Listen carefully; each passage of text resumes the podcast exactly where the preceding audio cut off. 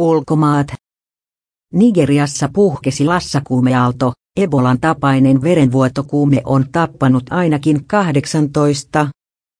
Edellinen lassakuumeaalto Nigeriassa oli vuosina 2015 ja 2016. Silloin ainakin 150 ihmistä kuoli.